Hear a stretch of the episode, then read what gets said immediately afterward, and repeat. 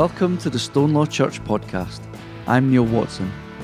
And whether you are a regular worshipper with us, or whether you just listen to this podcast, I pray that the, the words of the message would be a real blessing to you and that it would bring you closer to God as you experience more of the love of Jesus in your life. Darkness covers all I see.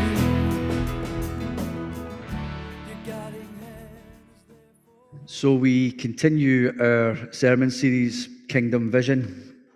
And in the first sermon, we looked at focusing on the, the needs of others and how important it is to look past our, our own selves. And if we do that, we'll be able to see the needs of others, but not only see them, also act upon it and look to serve them. They would help those that were in need. We also highlighted that there would likely be a cost to that, that um, we might have to make certain sacrifices to be able to serve in the best way possible. And last week we were looking at seeing the, the strengths and potential in people rather than their flaws. That as human beings we can be quick to, to jump on the negative stuff, things that people maybe don't do so well. But we're called to to, to focus in on their positives, their potential, rather than draw out those flaws. That when we look at people, we see them in the way that God does. That we appreciate and celebrate the way that God has made them. With all the strengths and potential that, that they have in their lives. And I suggested that we would uh, kind of call that seeing the gold in people and, and calling it out over them, that we would speak it into their life, that we would encourage them.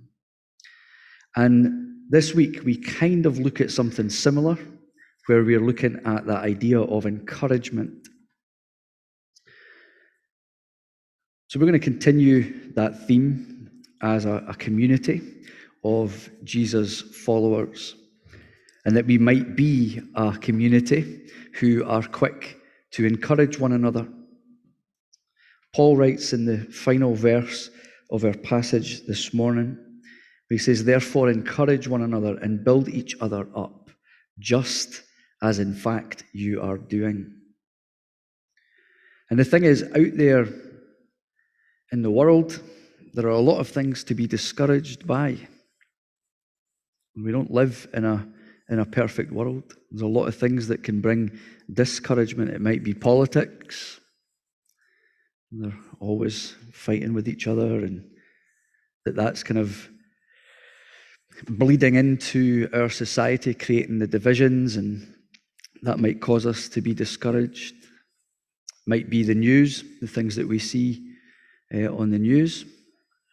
Currently, the Ukraine situation, that, um, to think that it's happening in Europe after so many years of, of peace that might bring us discouragement, might be the climate, things that are that we're seeing, you know, people saying things with their mouths but but not necessarily backing it up with action. That might bring us discouragement. There's a whole bunch of things that are out there that are causing discouragement. It just seems to be like over these last two years, there seems to be a lot of anger and dissatisfaction in our world. You know, t- two years on from that first lockdown, where everyone was was banding together, everybody was, you know, we were all in it together, and you know, people were were kind of looking out for one another, and we seemed like we were navigating a new path. I was hopeful. I was so happy. You know, as community, we were, we were modeling this, this thing that God wants for us. My dream was that it would be a wake up call to the rest of the world, that we would realize that we've been doing it wrong, trying to be islands and be individuals, recognizing that we do need one another. But it didn't take very long. It didn't take very long at all for us to break back into our old ways and habits of doing things. Where we started to, and I'm not exempting myself from this at all, so this is not in judgment. We went back into our own patterns of thinking and what's best for me. What's the best thing for me? And we kind of allowed division and anger to creep back in again. And that community that had been formed during that first lockdown disappeared. And it could be that we've come here this morning and having witnessed all of that discouragement, we might have become cynical, thinking it will never change. It'll never change.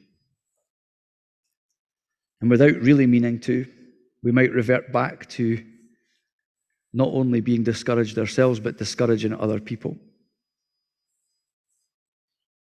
Out of our brokenness.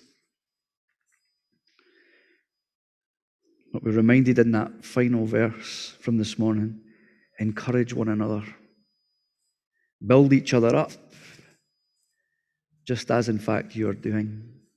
So clearly, this church in Thessalonica, we're getting it right in some respects.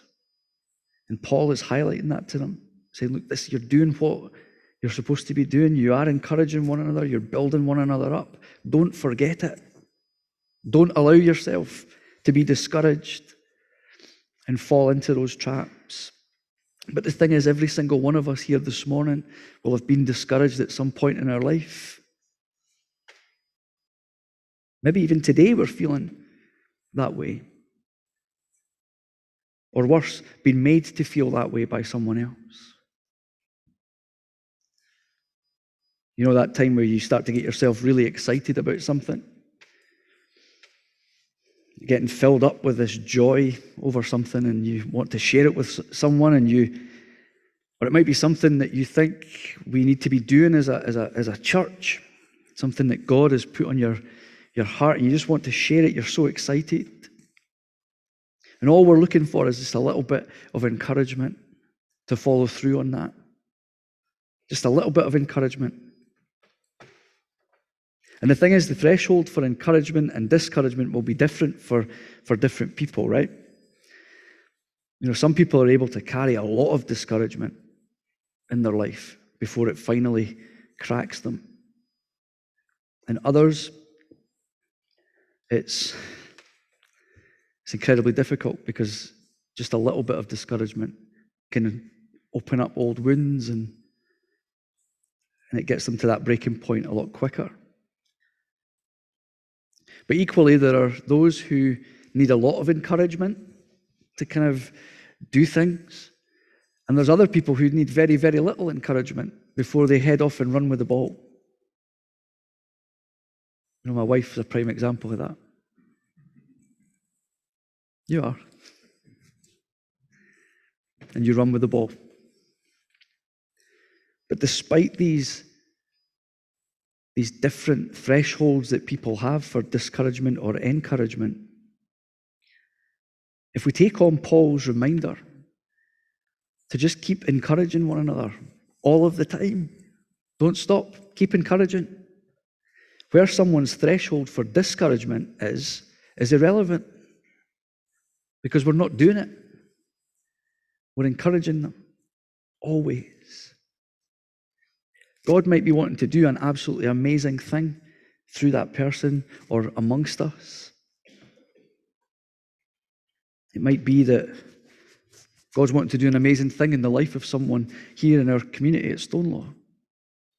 We need to be encouraging that.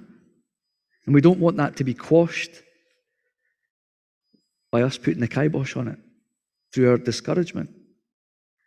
And the thing is, discouragement isn't always a, it's not always a harsh word to someone. It's not always just about saying no to someone either. It can be that, but it's not always that. It's not about or even verbally criticizing someone. It's not about that either. It could be something as simple as when they come and they share something with us, and our response is, eh. You know, I shrug of the shoulders, a sort of, eh, okay. That could be the, the thing that discourages them from moving into that next level. Where they've just been waiting for this little push, but the response they get from us is one of a lack of enthusiasm for it, a shrug of our shoulders, or ignoring that person. And that might be what it is that stops God from being able to do an amazing thing amongst us because we've just stopped, put a stop to it. And the thing is, the one area that we all need encouragement in all of the time, and the most important area of life that we need encouragement is in the area of building our faith and understanding our salvation. Those two things are the most important things that we need encouraged in. And it's that area that Paul is referring to here in his letter to the church in Thessalonica. Paul is speaking about salvation. This term that he uses, the day of the Lord, it's a term that's used in both the Hebrew Bible and in our New Testament. It has a number of different meanings, and I spent weeks studying it when I was at uni. It's fascinating. It's wonderful how the prophets use that term and how it's used here by Paul. But Paul is ref- clearly referring to a future event, the second coming of our Lord Jesus. He says in the opening verses, Now, brothers and sisters, about times and dates we do not need to write to you, for you know very well that the day of the Lord will come like a thief in the night. And then he continues on, saying, While people are saying peace and safety, destruction will come upon them suddenly, as labor pains on a pregnant woman, and they will not escape.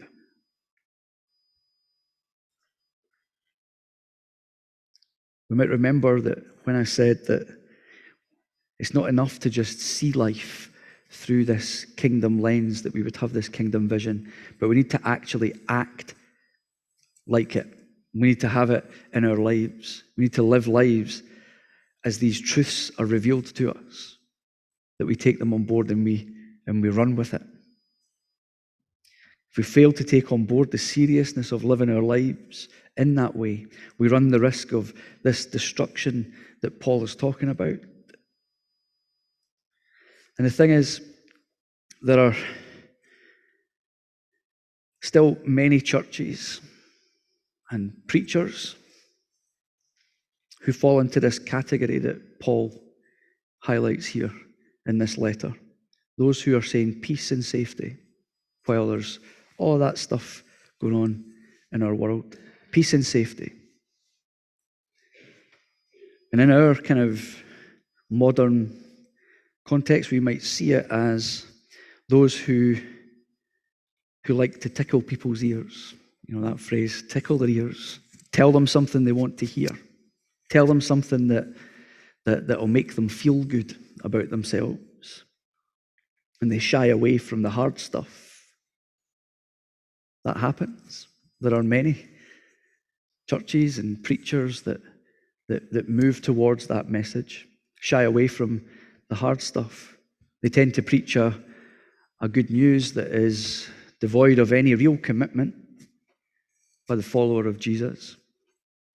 And unfortunately, sometimes Jesus is relegated, uh, and his second coming are relegated to this bottom rung, if they're even a factor at all. And that's heartbreaking. But not for Paul, though. Not for Paul and certainly not for me either. You see, those who fail to take on that serious message that he is bringing here that their salvation is through Jesus, and where Paul uses this example of childbirth and the pains that come with it. If you fail to take on the seriousness of it, then it's going to come to you, and it, the pain is going to come on quickly. And I've only ever read about it. And I have no real reference to just how painful childbirth is. And I never ever will. But apparently, it can be quite painful. And sometimes quite brutal. And I can only imagine what it must have been like in Paul's time. The level of comfort that would have been afforded to these women. And the thing is, when Paul is talking here and he's saying that, you know, when God is birthing this revelation in people and they get excited, there's a good chance, there's a really good chance that if that isn't handled well by others in that church community, they might feel that pain of discouragement or hostility. Might get to that point where they've been discouraged so much that they're ready to throw the towel in. That they hear this news of salvation through Jesus and they're so excited by it. And if it's not handled well by the church community they're in, it might lead to that point where they throw the towel in. We have a part to play in nurturing and developing each other's faith, that we're encouraging one another in our faith. But Paul is reminding us that we shouldn't be living our lives as those who would be surprised by all of this. That when Jesus' second coming happens, that we would be surprised that it's happened. That we would be surprised by this suddenness. And the reason for that is that we should be living our lives as if it's going to happen like now. We shouldn't be surprised by that. He says, But you, brothers and sisters, are not in darkness, so that this day should surprise you like a thief. You are all children of the light and children of the day. Paul is reminding that church in Thessalonica, and indeed us, that we need to move past discouraging each other and actually encourage one another. Telling us to remember what we know Remember what we know that we're children of the light, children of the day. That we would take that and that we would run with it, that we would share that with other people, that we would build each other up, that we would see the kingdom alive amongst us.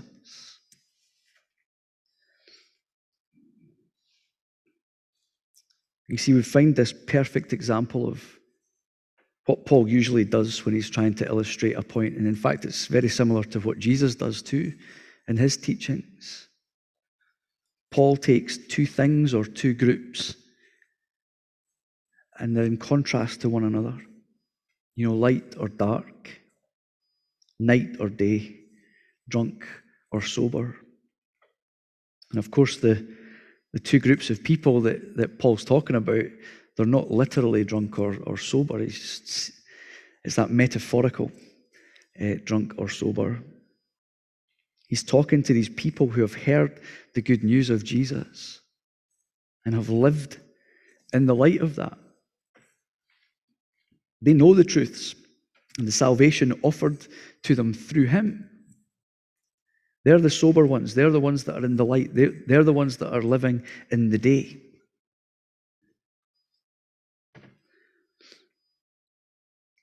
And therefore, they shouldn't live lives like those that live at night, who are sleeping, not awake to it, but they're sleeping. Those who aren't sober to the, the fact that Jesus is our risen Lord and Savior. That we shouldn't be living our lives in the dark of that good news.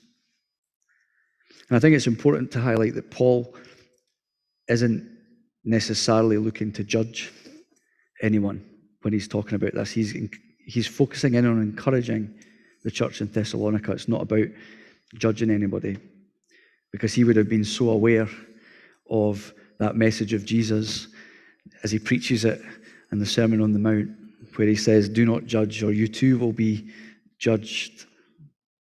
For in the same way that you judge others, you will be judged. Paul isn't saying any of this stuff. And he's not saying that these people over here are better than these people and these people are worse than these people. It's not about that. He is contrasting what you know and how you should live. You are children of the light. You're not in darkness.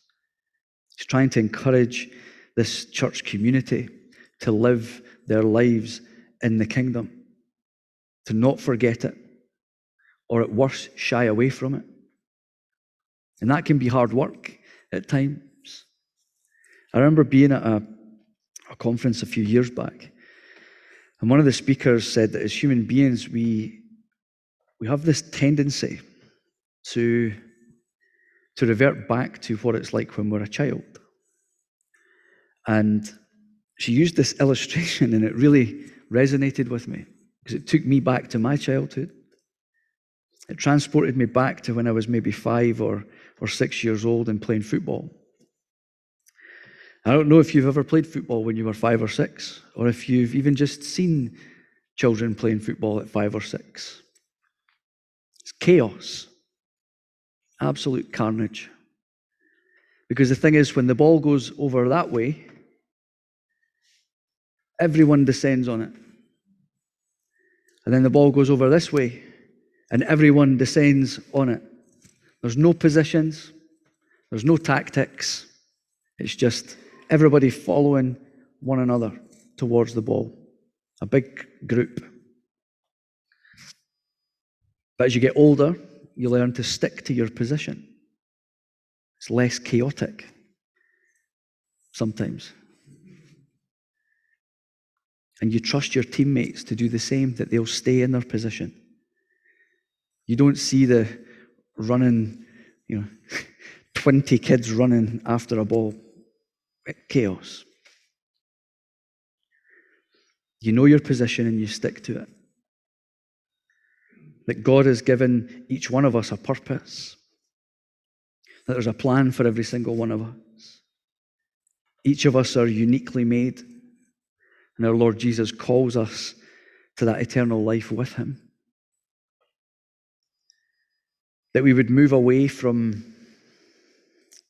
this need to be drawn into following a crowd, that we would know our position, that we would stand firm in it.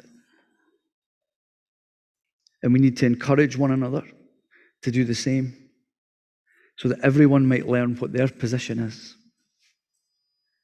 That they no longer run towards the ball with whatever passing fad is trying to pull them away. And there are many new expressions of, of church that, that look to pull people away. But you stay in your position because that's where God is wanting you to be. So we need to encourage one another to stand firm, not be tossed around by whatever fads come along. We must step up to lead one another in developing and nurturing each other's faith. Would be strengthen that faith in our Lord Jesus. And the thing is, the key takeaway for, for this morning is that discouragement can knock people off. But encouragement can help us to find our place and our position in the kingdom. And that's all quite difficult because encouraging others is hard at the best of times. But it can be even more difficult when we may well be carrying discouragement ourselves. That we have maybe come up against a lot of discouragement, and yet we're called to go and encourage others when we are depleted of that encouragement. It's incredibly difficult to rise above that when we have these things going on in our lives. But Paul reminds us in verses 9 and 10 that we don't do any of this by ourselves, that we can gain strength and that we can gain protection. But he says, For God did not point us to suffer wrath, but to receive salvation through our Lord Jesus Christ. He died for us so that whether we are awake or asleep, we may live together with Him. Jesus is with us. And while the world and those that are in it might not necessarily be as forgiving or as encouraging as our God is, we need to be. And that's the other illustration that Paul uses in verse 8, where he says, But since we belong to the day, let us be sober, putting on faith and love as a breastplate and the hope of salvation as a helmet. That's reminiscent of Paul's one of Paul's other letters to the church in Ephesus at chapter 6, where he says, Stand firm then, with the belt of truth buckled around your waist, with the breastplate of righteousness in place, and with your feet fitted with the readiness that comes from the gospel of peace. In addition to all of this, take up the shield of faith with which you can extinguish all the flaming arrows of the evil one. Take the helmet of salvation and the sword of the Spirit, which is the word of God. Paul is reminding us that we need to put on faith and love as our breastplate. That we don't allow things that come and try to move us away from encouraging others, that we would have that protection. And equally, we don't allow discouragement to knock us off from continuing to encourage one another continually, continuing to walk as people who are in the light and knowledge of their salvation. So, if there's anything that you remember from this morning, I want you to remember again that your words matter, your actions matter. And when we're around each other here in this community, that we encourage one another in the truth of the gospel. And let's make a start. Let's make a start. Because there's always got to be something that you have to do on the back of a sermon. So let's make a start by choosing to encourage just one person before we put our heads on our pillows tonight. One person. It might be someone that we know who is struggling with their faith at the moment. It might be someone who has forgotten who they are and how God sees them. That we encourage them. It might be someone brand new that is excited about hearing this amazing news of salvation for the first time, that we encourage them in that. Say, that's wonderful. Hallelujah. Encourage just one other person and let's make a start. Because, like everything, when we commit to it and we just commit to making a start, it gets easier each and every time. And like last week, this is not something that we just do once and it's a one and done thing. This is something we need to do continually. A small act of encouragement can go a long way. It can change someone's day. And as Paul reminds us, it can change someone's life from living in the dark to living in the light. As we remind them to live life in the kingdom right now and with a kingdom vision. So let's be quick to encourage here in Stonelaw. Let's pray. Lord Jesus, as we read these words of our salvation being in and through you, how often we can forget it.